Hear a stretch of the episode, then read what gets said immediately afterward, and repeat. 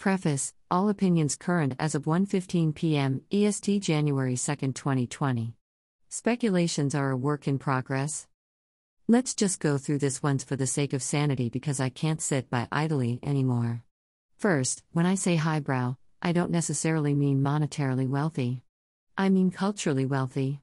If you have time to waste watching TV, listening to music, and playing outside instead of busting your ass to help your family make ends meet, then you are bound to be cultured, and by that standard, you have some semblance of privilege, and by these standards, due to the social welfare system, most Americans and Europeans have this privilege of being cultured.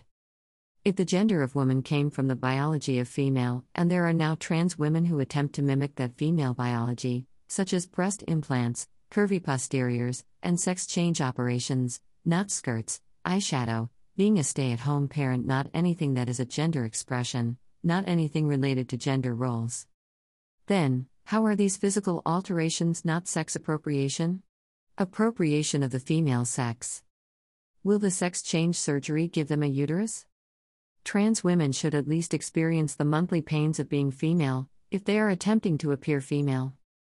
I am not talking about shoes, makeup, hobbies, the roles they choose, the culture they grew up in, or any other philosophy of how they live.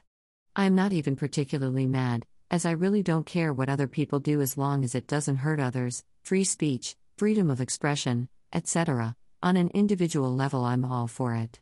But I will call a spade a spade. It is appropriation of a sex. And if I wanted to be crazy feminist about it, which is what we seem to be calling liberals these days, then I would be very angry about someone appropriating my sex. Dante appropriate my sex. You Dante know the pain of my sex, but, since I am centrist, for the most part, I will sit by somewhat idly and see what happens. Culture will be the biggest debate point here. Why? Because biological behaviors could change and be adopted over time to mean different things. Simply put, we are becoming so aware of our inherent nature that it is no longer subconscious slash subliminal, and what is left will likely be highly complicated. So is evolution working backwards? Who knows, probably is, my favorite argument is that LGBT is natural selection and natural population control. And I have shared that view with people of various orientations, and they found it non abrasive or even liked it. Not everyone has to reproduce, and we are all living our own path. The UN culturally initiated will likely be the ones to keep the population growing, and the highly educated slash cultured slash spoiled will be keeping themselves too busy with projects to procreate, and possibly making the whole mating game too much of a dance to be worth it. Anyway, on to the appropriated behaviors and traits. The gait and the swaying of the hips, which has historically been female and serves a biological purpose of saying, hey, man, yeah, you, come over here, follow me, look here, you want this. You want to put a muffin in this oven, yeah, swings hips pow. Pow. Pow, bend and snap. And now that I know this, of course, cash me outside walking like a stick of gum as to not draw attention of the opposing sex, of course, until I stop giving a fuck and then start doing it everywhere I go. So, what is the damage, here? Knowing this has a twofold negative effect the real female gets paranoid and walks like a stick of gum while the trans woman leads away the man, and then we wonder why violence ensues once the man figures out he chose the wrong one, even though all the mating signs were there. Simply, it is fucking with the mating game. Also, obviously, violence is always wrong, but remember, it is likely the UN culturally initiated who are engaging in this type of behavior, and the legal system is a very cultural thing. The sing song voice, which is pretty much a female version of the low, gruffly voice of a man, showcasing how he is naturally attracted to a female. Men, especially young men, use this voice subconsciously. Now, as we are becoming aware of it, things may be changing. But, it was what it was. The sing song and the gruff were natural peacock luring behaviors. They were green lights to show your feathers. They weren't some cultural nicety like slang which is learned to be cool, which can arguably still be peacocking to the initiated. However, since voice pitch slash tone changes have already been adopted for some time now in the LG community to signal sexual orientation, though expecting to hear this from every L or G person it would be a stereotype, it should be no surprise to see this borrowed behavior in trans people. So, what is the damage? Well, I personally, as an unfortunately culturally initiated individual not fated for easy procreation, believe this change is a good thing, getting to know someone before you actually display your sexuality towards them may save you a lot of head slash heartache. I am philosophical, which is why I am here blogging instead of on my fourth kid already. I joke, I joke. Underscore. Having breasts. Just having them.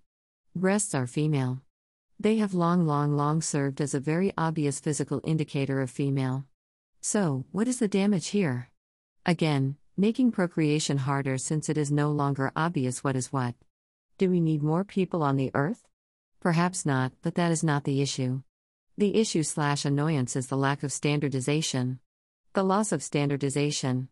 Since systems of information help society function, this is likely annoying at best and destructive at worst.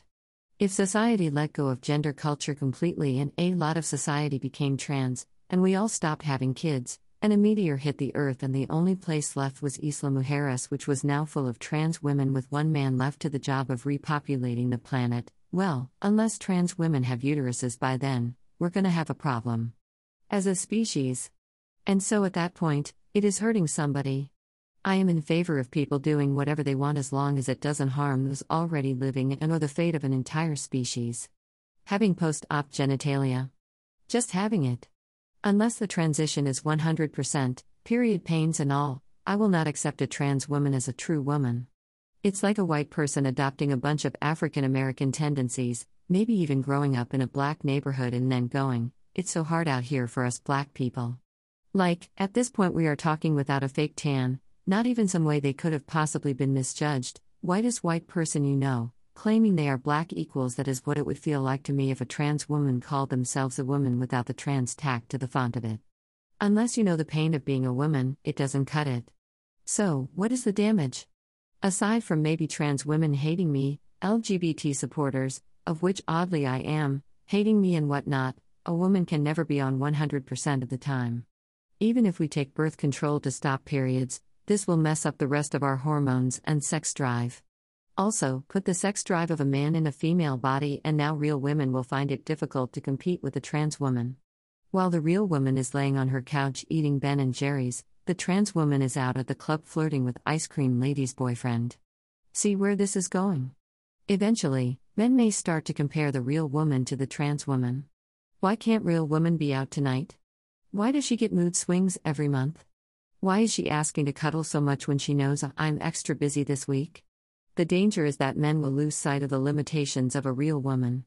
He will be misled into believing women are something they are not. If this damages the dating pool to the extent of men no longer being attracted to real women, who will reproduce? Alas, I cannot say this is certain death for the species, because some men do still have their own motivations for reproduction and may seek that out. Also, any large loss of human life may bring those hormones raging back as well. That's it for now for the female appropriation.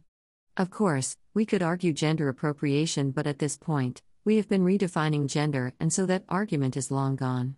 It is a lot easier to see appropriation when it is done to something tangible. To a person of a certain ethnicity, color, or sex. It is not so easy to call appropriation on something which was a social construct, aka philosophy, to begin with. We could argue that clothing has been stolen, and perhaps cultural appropriation does deserve a deeper dive in that case. Because as our cultures mix, customs become born again and repurposed. However, when we fail to make something our own and take it deeply into ourselves, our being, and our psyche, when we partake just because it's cool or some other superficial or artificial reason, that is likely when the cultural mixing is not quite mixed enough to call it anything other than appropriation.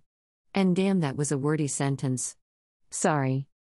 Anyway, I felt like posting this because I spoke with someone who identified as trans and it made something feel off in me. A man trying to relate to me as a woman felt very much like appropriating my sex, and it also somehow gave me an endangered feeling.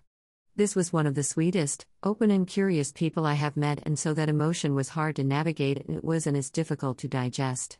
But, I feel like any woman who is very open with their friends knows that virile vibe when the period topic crops up, as it always does eventually, and it will just not be possible to have that conversation in relation to a biological man. So, I might call trans people by she or her for their own comfort and preference, and since it isn't hurting anyone individually, but I would be lying if I said I didn't feel some inauthenticity interpersonally and also some cultural concern and some concern for their mental health as well.